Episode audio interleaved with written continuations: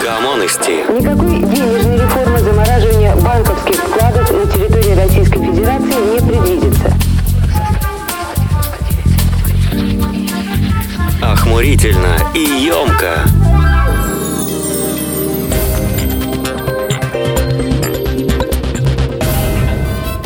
Привитос, мои юные начинающие чиновники. В эфире проект Коммонности и как юным начинающим чиновникам я дам один совет. Соблюдайте инстанцию. И пока вы будете это соблюдать, напомню, что вы слушаете проект Коммонности, который сегодня посвящены событиям 18, 19 и 20 июня. Нынешний выпуск я проведу не один, а в компании с Чириком в маринаде. Она тоже будет рассказывать о событиях. Ну а теперь, не откладывая в долгий ящик, помчались. Самое время поразговаривать. А спонсор сегодняшней программы – новый йогурт «Растебрюшка». Теперь с пивом и сухариками. Начнем по порядку с 18 июня. 18 июня 1760 года солидная английская газета London Chronicle посвятила пространную статью приезду графа Сен-Жермена, более известного под именем графа Калиостро. В публикации рассказывалось о том, что Калиостро обладает чудодейственной микстурой, эликсиром жизни, и будто бы некая герцогиня попросила у него флакончик этой омолаживающей жидкости. Граф выдал ей пузырек с рекомендацией принимать по 10 капель в месяц. Герцогиня положила снадобье в ящик, а через чересчур любопытной старой камеристке сказала, что это средство от колик. Однажды, когда герцогини не было дома, старушку замучили боли в животе. Недолго думая, она махом опрокинула пузырек, а вернувшаяся на рассвете госпожа обнаружила в своей спальне орущего младенца женского пола. Эти бредни, опубликованные в авторитетнейшем британском издании, были только на руку авантюристу и мистификатору, который с еще большим успехом продолжал пудрить мозги доверчивым обывателям. 18 июня 1942 года родился музыкант Пол Маккартни. В разгар перестройки «Комсомольская правда» устроила горячую линию со студией BBC в Лондоне где у телефона на все вопросы отвечал Маккартни. Непонятно, что произошло, но львиная часть звонков из СССР попадала на квартиру московского слесаря. По еще более странному совпадению его звали Павел Макарович. Обезумевшие фанаты почему-то по-русски орали ему «Макарыч, мы твои ученики!» Говорят, говорят. Thank you. После этой прямой линии Макарыч, который так-то не чурался стакана, запил окончательно. Оно по-человечески и понятно. Внезапно обрушивающаяся мимолетная слава ломала и не таких. Жаль, но когда Маккартни наконец-то добрался до Москвы, его встреча с Макарычем не состоялась. Сэру Полу пришлось ограничиться беседой с президентом России. А вообще волна ныне распространяемых воспоминаний о том, как преследовались Битлз и их фаны в Советском Союзе, кажется довольно странной. Если уж кому из рок-музыкантов и повезло в те годы в Советском Союзе, так это именно им. Разумеется, благодаря их невероятному таланту. Публикации о Битлз имели, как правило, положительный характер. Печатались тексты и ноты их песен, Конечно, нельзя было и помыслить о концертах или выпуске альбомов группы, но имена ливерпульской четверки знал каждый меломан. И не случайно Битлз – практически единственное явление рок-культуры, на любви к которым сходятся все выросшие в те годы в Советском Союзе ее поклонники. Именитым современникам Битлз повезло меньше. Их творчество в СССР было практически неизвестно. Первый номер литературно-художественного иллюстрированного журнала для молодежи «Юность» вышел в Москве 18 июня 1955 года. Журнал был основан по инициативе Валентина Катаева, который стал первым главным редактором. Молодым читателям тех времен журнал казался ярким и необычным, а его тираж быстро поднялся со 150 тысяч до миллиона. Данное издание представляло собой некоторое приоткрывание форточек на мир за рубежом. Редакция ставила себе задачу поиска новых литературных имен. Повесть «Хроника времен Виктора Подгурского», опубликованная в журнале в конце 1956 года, явилась дебютом Анатолия Гладилина, и она произвела большой резонанс. Писателю было всего 20 лет, и это одно уже смотрелось непривычно для того времени. Она написана в жанре исповедальной прозы и рассматривает тему беспокойства, а также внутреннего одиночества живого и искреннего человека в мире регламентированных ценностей. Юность публиковала много произведений, отличающихся стилем и содержанием от сложившихся литературных стереотипов социалистического реализма. Юность отличалась от остальных литературных журналов большим интересом к общественной жизни и окружающему миру. Существовали постоянные разделы «Наука и жизнь», «Спорт», «Факты и поиски». Одним из первых журнал осветил явление бардовской песни, а в 80-е годы – Митьков. В 1987 году был открыт постоянный публицистический молодежный дискуссионный раздел «20-я комната», который быстро приобрел большую популярность у читателей. 1995 год. Владимир Жириновский во время дебатов облил Бориса Немцова апельсиновым соком. Ну что это? Ну это же негодяй. Ну подонок. Я прошу прощения. это подонок. Господа, господа, я Я прошу прощения. Ой, ну что вы делаете? Ну что же вы делаете? Ну что же? Ну, ну что же вы делаете? Ну, Подонок сейчас. Я вообще... ну, Владимир ну, Ну так что? нельзя. Сядьте, пожалуйста. Ну, ну, как сядьте, можно? пожалуйста. Как можно, Сядьте, пожалуйста. А Оба сядьте, пожалуйста. Как Ну, можно? Такое? Если Сядьте, подонок пожалуйста. такие вещи будет говорить. Ну, ну что, так же тоже нельзя. Вы- Конституции, надо запрещать это делать. Я очень раз, мы будем закрывать нашу программу. Будьте с нами через неделю. Я любимого не сразгорел. Его, по-моему, Саша зовут. Саша, останови его. Он меня оскорбляет. И что, останови его. Ноль внимания. Повернулись вдвоем и начинают меня поливать грязью. А время идет, передача кончится. Если 300 миллионов зрителей ОРТ увидят, что я молчу, что на меня плюют, что меня чернят, а я молчу, я вынужден был пойти на более крайние меры. Подсовывать тебя бухгалтер здесь. Срушную. Тварь. Агент. Мне нужно. Что, ко мне-то что, какие претензии? А что ты стоишь? При тебе такие вещи. Вы оба хороши. Все, и сиди молчи. Да играй. Бежал тут подонок. Где с ним? Я не знаю, иди сам с ним разбирайся. Так правильно. Можете позвонить или договориться. У меня передача, у меня все Передача, все нормально. А что присылаешь такого идиота? Ты же видишь, лжок сидит. И не можем остановить лжеца. Кто имел право? Нет, ни слова не сказал. Ну я, ладно, ну не надо. я выдаю позицию. Сейчас будет кассета, сейчас будет кассета, вы посмотрите. Посмотри, посмотри, кто первый начал. Я терплю, безумец, ладно. Первый, значит, я еще как что виноват, да? Вы сегодня говорите, что у меня сифилис. Это что вообще? Вы же совсем уже сумасшедший, может быть? Что он сказал, ты Ну, понял? сказал, правильно. Он сказал, что сифилис волнует. В области. Говорит, что если у вас, у меня, говорит, сифилис, Телефон дайте.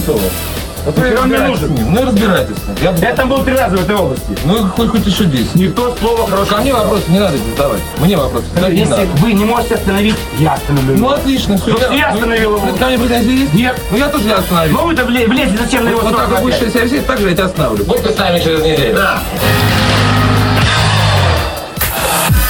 18 июня 1983 года экспериментальный швейцарский проект Yellow выпустил первый в истории современной музыки компакт-диск, снабженный 3D-очками. На этом события 18 июня у нас завершаются. Это все, что мы посчитали нужным рассказать вам. Или по лени своей, может быть, не все нарыли в интернете, в архивах, в источниках. И после музыкальной паузы и, конечно же, нашей любимой рубрики. Ну, любимой же. Ну, лю- ну, ну любимой. Ну, ну, ну, ну, любимой, ну, признайся. Рубрики из архивов радио. Продолжим разговор и в следующем сегменте встречайте Чирика в маринаде.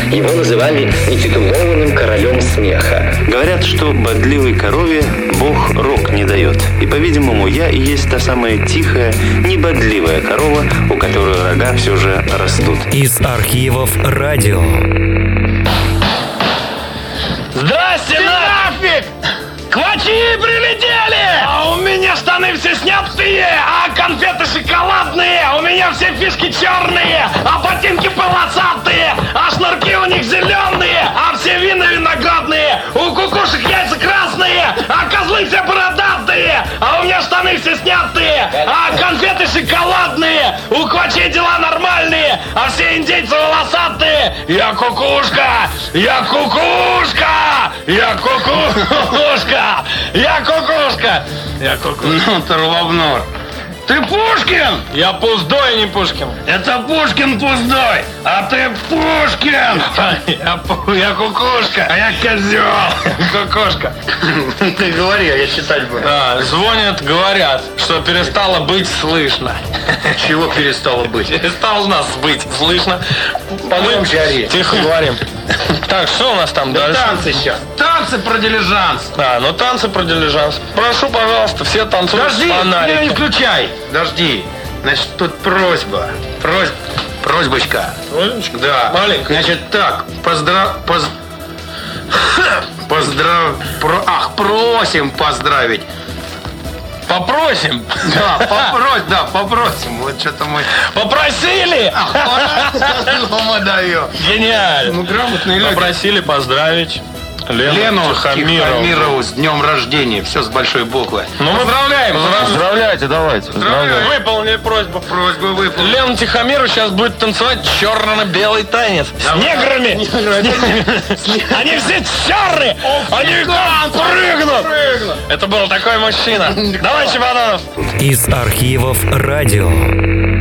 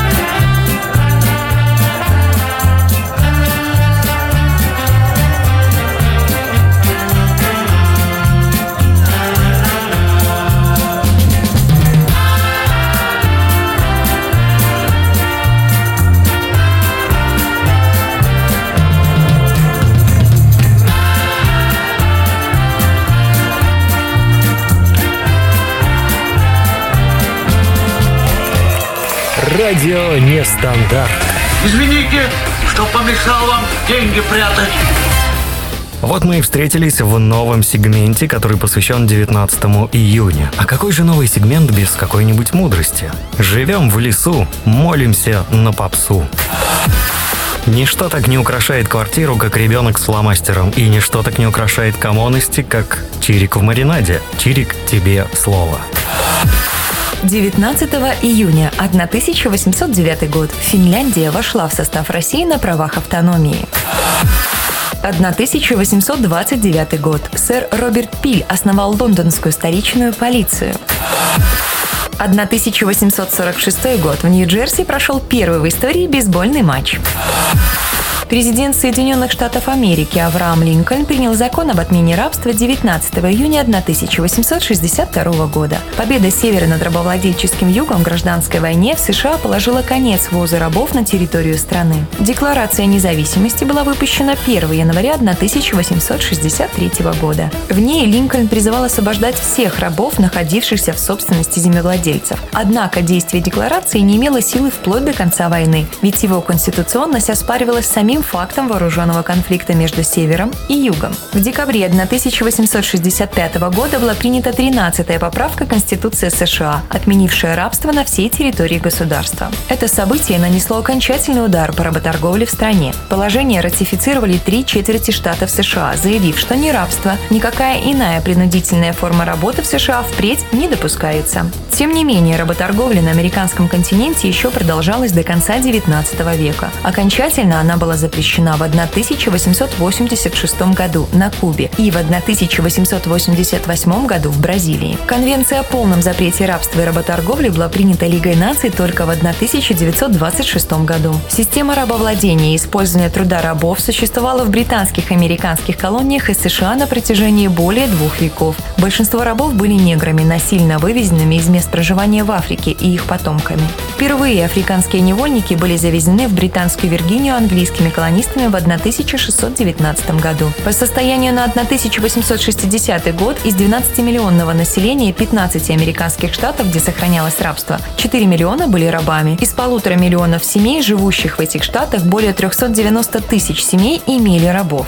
Среди белых рабов преобладали ирландцы, захваченные англичанами в ходе покорения Ирландии в 1649-1651 годах. Промежуточное положение между ссыльными и свободными колонистами занимали проданное в услужение, когда люди продавали свободу за право переехать в колонии и там снова отработать ее. Труд рабов широко использовался в плантационном хозяйстве. В первой половине XIX века национальное богатство Соединенных Штатов в значительной степени было основано на эксплуатации рабского труда. За период с 16 по 20 век в страны Америки было завезено около 12 миллионов африканцев. Из них около 645 тысяч на территории современных Соединенных Штатов Америки. Конгресс США 18 сентября 1850 года принял закон о беглых рабах, разрешавший поиск и задержание беглых рабов на территориях, где рабство было отменено. Закон обязывал население всех штатов активно участвовать в поимке беглых рабов и предусматривал суровое наказание для рабов, тех, кто их укрывал, и тех, кто не содействовал поимке раба. Во всех южных и северных штатах учреждались особые уполномоченные по ловле рабов, которым следовало оказывать содействие. Пойманных рабов помещали в тюрьму и под вооруженной охраной возвращали рабовладельцу. Чтобы раб был признан беглым, достаточно было, чтобы любой белый заявил и подтвердил под присягой, что этот чернокожий является бежавшим от него рабом. Следует отметить, что со временем внутри США назрело глубокое противоречие, выражавшееся в том, что на севере рабства не было, а на юге оно существовало, причем в больших масштабах. Первая бета-версия легендарного компьютерного онлайн-шутера Counter-Strike была выпущена 19 июня 1999 года. Разработчик игры Мин Хле мечтал создать собственную онлайн-игру. Ле приступил к разработке Counter-Strike, когда учился на четвертом курсе в университете. Он работал по 20 часов в неделю. У Ле был помощник Джесс Клифф, который занимался раскруткой проекта. В 2000 году к разработке подключилась американская компания Valve, компания, которой был разработан шутер Half-Life и обещала оказывать всяческую материальную и моральную поддержку проекту. Очень скоро Valve выкупила права на Counter-Strike, а Min и Jess были наняты в качестве разработчиков. В период с 19 июня 1999 года по 13 сентября 2000 года было выпущено 7 бета-версий. Далее выпускались официальные релизы версий. Вместе с выходом финальной версии 1.6 Valve запустила сервис по распространению игр и программного обеспечения собственной разработки под названием Steam. Появление последней на данный момент версии Counter-Strike, посвященной вечному противодействию спецназовцев и террористов ожидалось достаточно долго. Компания Valve в сотрудничестве с Hayden Pass Entertainment уже не изобретала велосипед. Нужно было лишь адаптировать любимый миллионами продукт к современным условиям, улучшить графику и игровой процесс, отточить некоторые нюансы и мелочи. Официальный анонс разработки был сделан летом 2011 года, а уже через год, 21 августа 2012 года, состоялся официальный релиз CSGO для ПК в Steam. Тогда же игра дебютировала на таких платформах, как PlayStation 3, Xbox 360, 360. С 2016 года шутер стал доступен на Xbox One. Численность поклонников различных шутеров, которые можно играть по сети, активно растет.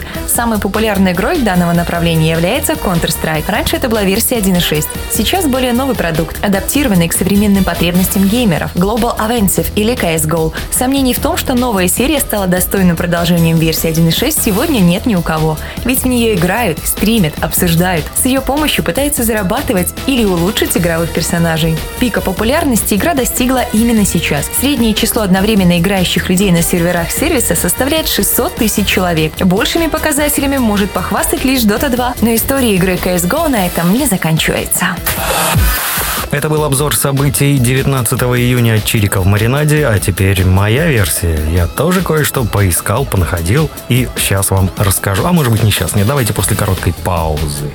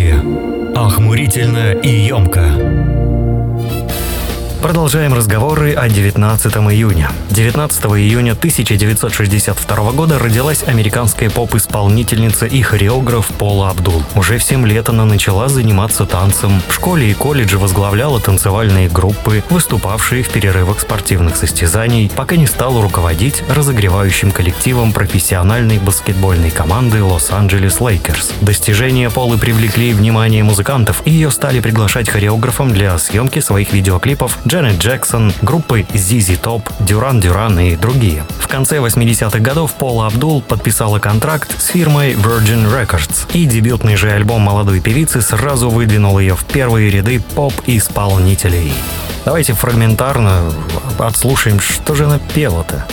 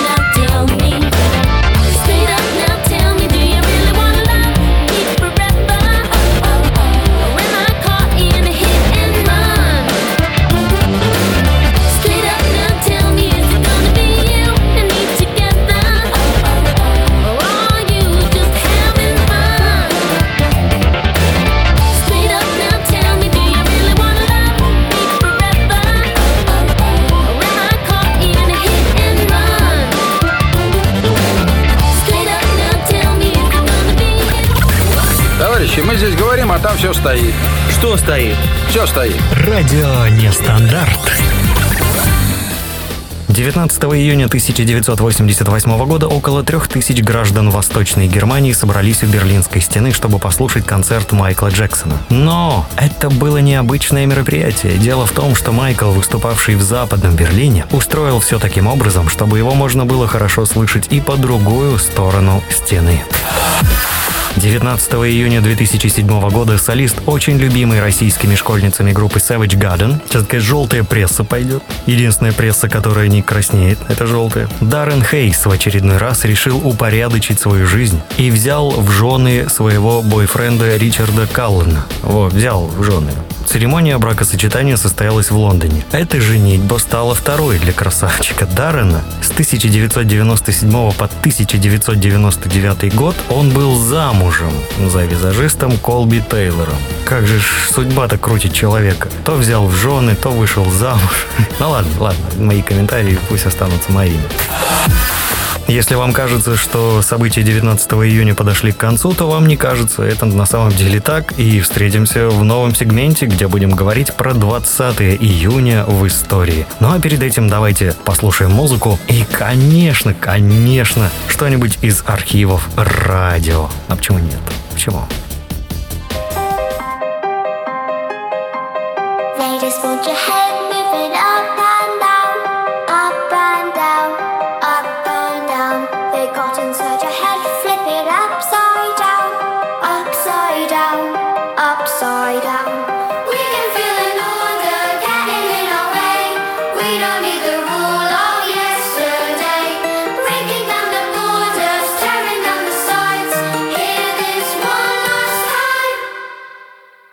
Want your head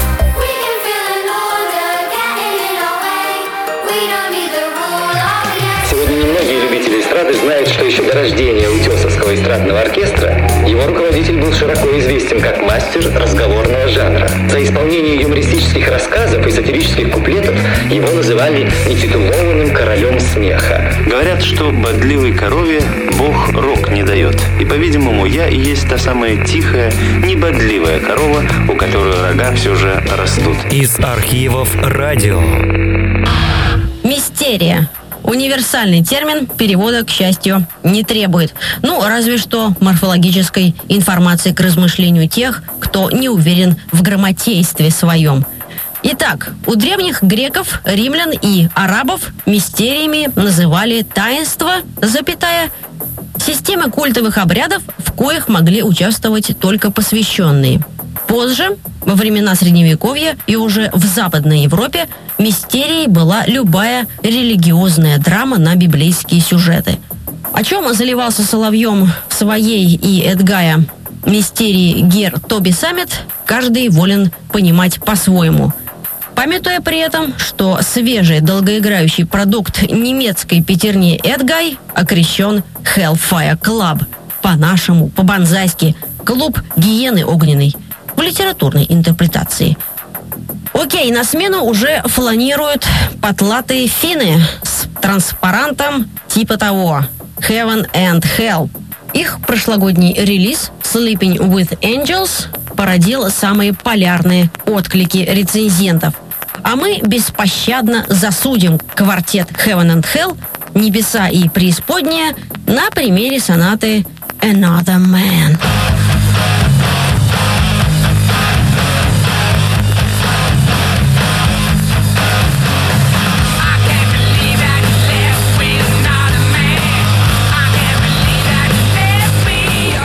Архивов радио. Вы слушаете «Радио Нестандарт». Прекрасный выбор. Скажи, сколько часов он работает в режиме разговора? Четыре. Эх, ладно, дай три штуки. Добро пожаловать, это Коммонности, и мы продолжаем, и теперь обзор событий 20 июня. Но, конечно же, конечно же, по старой доброй традиции, какая-нибудь мудрость. И вот она. В грозу опасно стоять под деревом. Лучше спрятаться в дупло. Помчались. 20 июня 1999 года четвертый альбом Jamiroquai Synchronized занял первое место в британских чартах. Продажи альбома превысили 4 миллиона копий. Именно эта пластинка стала своеобразным апофеозом популярности Jamiroquai, а австралийская дудка Диджериду, на которой играл друг детства Джея Кея Уоллинс Бьюкенен, звучит на ней широко и плотно. В качестве бонус-трека в альбом вошла песня Deeper Underground из саундтрека к фильму Godzilla. Брайан Дуглас Уилсон родился 20 июня 1942 года. Американский музыкант прежде всего известен как основатель, автор песен, бас-гитарист, вокалист и продюсер рок-группы The Beach Boys, обладатель Грэмми. Уилсон также участвовал в проектах других музыкантов. Он собрал The Beach Boys в 1960-м вместе с братьями Деннисом и Карлом, двоюродным братом Майком Лавом и школьным другом Аланом Джардином. Группа быстро снискала фантастическую известность. Благодаря своим хитам The Beach Boys превратились в коллектив, потрясший мир. Брайан направлял музыку группы. В 1966 году он решил резко сменить музыкальный курс команды. Стиль серф-рок отошел в прошлое, теперь группа стала творить в стиле софт-рок. Первый концептуальный альбом Pet Sounds вызвал у критиков и поклонников одновременно и восторг, и недоумение. Саунд был слишком не похож на предыдущие записи, но зато новые песни уже штурмовали американские чарты. Сингл Good Vibrations добрался до первой строчки. Вскоре Брайан занялся новым альбомом Smile, однако в середине 67 года у Брайана возникли проблемы со здоровьем и запись была приостановлена. По настоянию лечащего врача Брайан Уилсон ушел из The Beach Boys в конце 80-х. Его первым сольным альбомом стал Брайан Уилсон 1988 года, а альбом Getting In Over My Head выпущен в 2004 в записи участвовали Пол Маккартни, Эрик Клэптон и Элтон Джон. В 2008 году вышел альбом Брайана Wet Lucky Old Sun. В 2012 в рамках празднования 50-летия его Beach Boys он присоединился к группе при записи их нового альбома That's Why God Made the Radio и последовавшего затем мирового турне. I love the colorful clothes she wears and the way the sunlight plays upon her hair.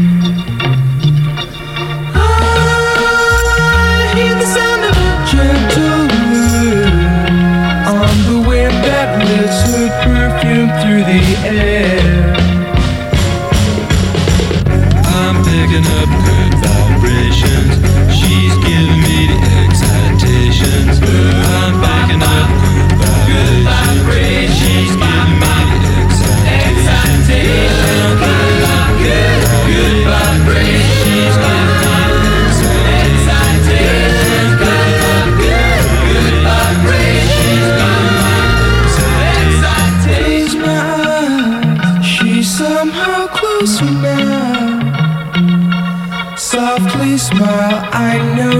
just because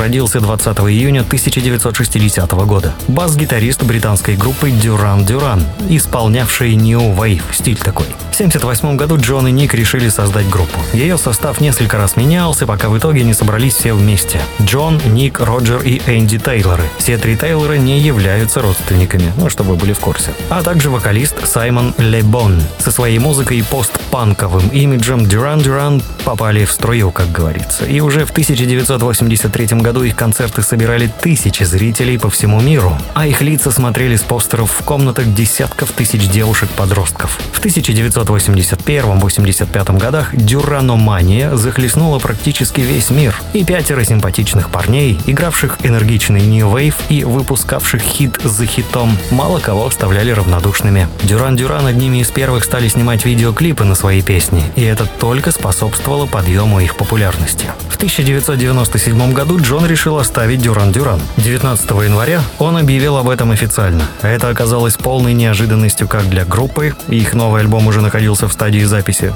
так и для поклонников. Но не для самого Джона. Разумеется, он понимал, что это практически конец его карьере и начало с нуля. Но уже в том же году вышел его сольный альбом Feelings Are Good and The Oral Lies. Он оказался совсем не похож на творчество Дюран Дюран. Стиль его скорее ближе к панк-року. Вообще логично, покинул группу, наверное, не для того, чтобы играть опять то же самое. Наверное, хотелось что-то свое, вот он и поступил так. Также Джон впервые попробовал себя как киноактер, сыграв рок-звезду в фильме «Шуга Таун». Но в 2003 году состоялось триумфальное воссоздание группы Дюран Дюран в прежнем составе.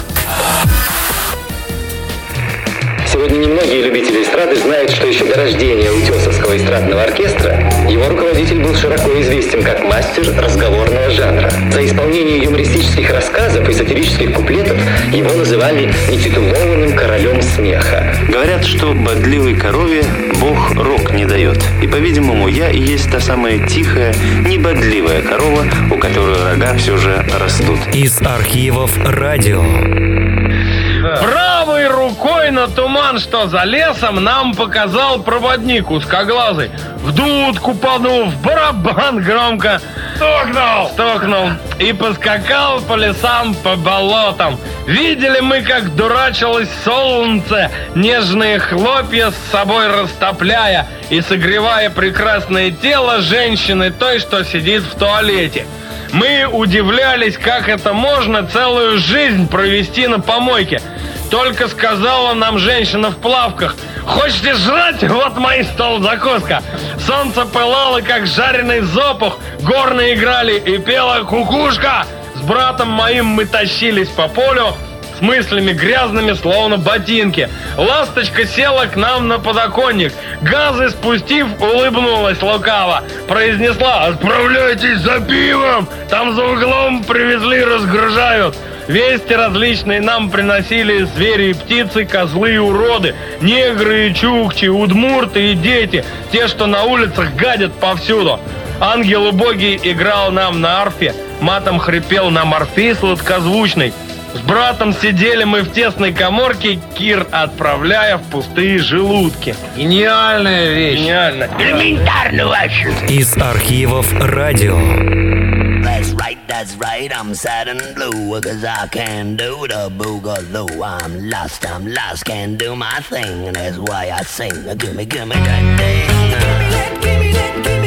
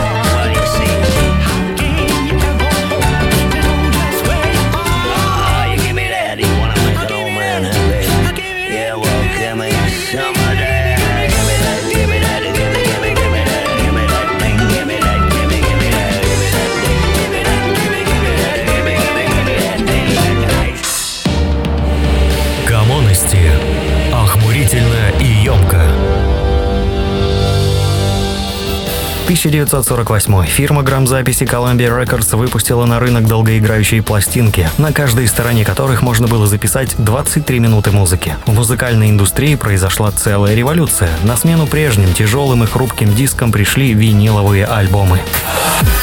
1948. Первый выход в телеэфир на канале CBS рекордсмена по продолжительности среди развлекательных программ шоу Эда Салливана. До сентября 1955 будет выходить под названием Toast of a Town. Программа идет еженедельно в течение 23 лет. Первые гости программы Джерри Льюис и Дин Мартин. Затраты на программу составили 1375 долларов, включая 375 долларов гонорара приглашенным.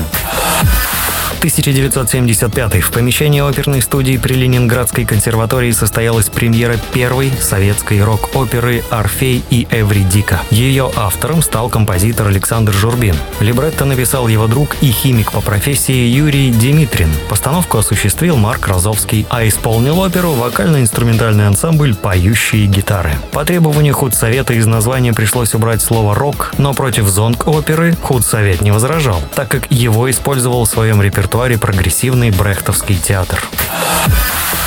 1980 в широкий прокат вышел фильм о двух мальчиках, воспитанных в приюте, как братья с фамилией Блюз. The Blues Brothers. Мальчики выросли, один пошел работать на фабрику по производству клея, другой сел в тюрягу. Остальное – история. История с участием Рэя Чарльза, Джона Ли Хукера, остатков команды студии Stax, Ареты Фрэнклин, Кэба Кэллоуэя, Джеймса Брауна и других великих. На съемках было разбито рекордное количество автомобилей, а в первые два месяца проката собрано 32 миллиона долларов. Участие ветеранов и фирменное чувство юмора главных героев сделало фильм культовым. Надо будет посмотреть этот культовый фильм, а то что-то не видел. Джон Лэндис не любит вспоминать эти съемки. О покойниках плохо не говорят, а толстячок-албанец Джулиет Белуши попортил всем кровушки во время съемок.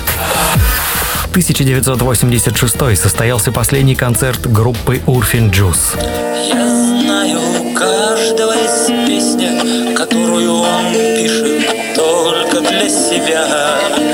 Иногда она бурлит, как вино, иногда она течет, как вода. Когда мне очень плохо, я не пойду и не напьюсь. Я останусь один и спою свой. Владимир Шахрин, строитель, депутат Кировского совета народных депутатов города Свердловска. Ну, Музыку, конечно, сейчас слушает вся молодежь. Это безусловно. Но, к сожалению, к моему сожалению, это в основном музыка западная. Музыка западная и далеко не лучших образцов. И вот, ребята, я, другие самодеятельные музыканты, пишущие свои песни, пытаемся заполнить этот вакуум. Александр Пантыкин, студент Уральской консерватории, автор музыки к трем спектаклям Свердловских театров. Музыку пишу с 12 лет. Пробовал все в разных жанрах, но рок-музыка главная для меня. А такие группы, как Наутилус, Урфинджу, знаете? Знаем. Знаем. Слышали? Да. Слышали. И как вы к ним относитесь? Ну, как вам сказать, вообще-то довольно неплохо. Ближе для нас лично. Урфинджус. Урфинджус, да. Вячеслав Бутусов, архитектор. Люди привыкли слушать западную музыку, любую вообще. Пупа там, пипа там, я не помню уже там, образно будем выражаться, значит, ну, все там итальянцы и так далее и тому подобное. Крис Деборг или Деборг или Дебург, я не знаю, как его там точно зовут. Moonlight and Vodka. Modern Talking. Еще. Modern, Bad Boys Blue, Savage. Savage, Fancy. И не нужно, чтобы, так сказать, там рвались струны внутри, понимаешь, так сказать. Им нужно, чтобы все было сделано классно, на уровне. Хорошей, добротно сделанную музыку. не конкретно. Мы ставим перед собой задачу, прежде всего, заставить задуматься молодежь над теми проблемами, которые витают в воздухе, которые окружают нас. Вот это же порочно, что сидит чиновник и думает, что вот мне можно, а им, обывателям, простым, нельзя что-то знать и чего-то слушать. Это же неуважение к народу. В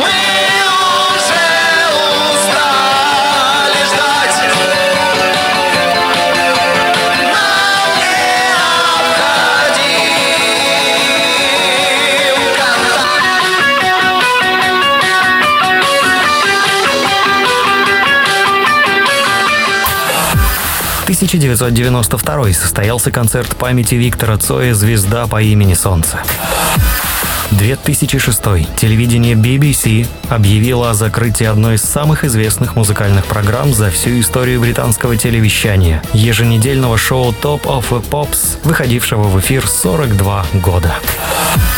20 июня 1927 года родился Вячеслав Котеночкин, режиссер и художник-мультипликатор, который прославился после первой же серии «Ну, погоди» мультфильма такого. Говорят, он был похож на героев своих несерьезных работ, а их более 60, которые по сей день любят как дети, так и взрослые. Вместе с Хитруком Котеночкин был сопрезидентом Международного фестиваля детского анимационного кино «Золотая рыбка». В 1987 году он был удостоен звания народного артиста России, в 1988 – государственной премии СССР. В 1999 году вышла книга его воспоминаний «Ну, Котеночкин, погоди».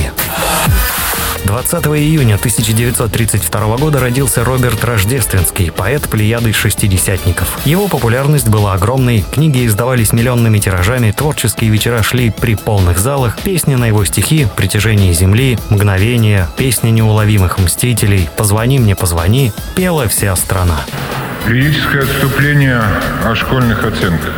Память за прошлое держится цепко, то прибывает, то убывает. В школе когда-то были оценки две. Успевает и не успевает.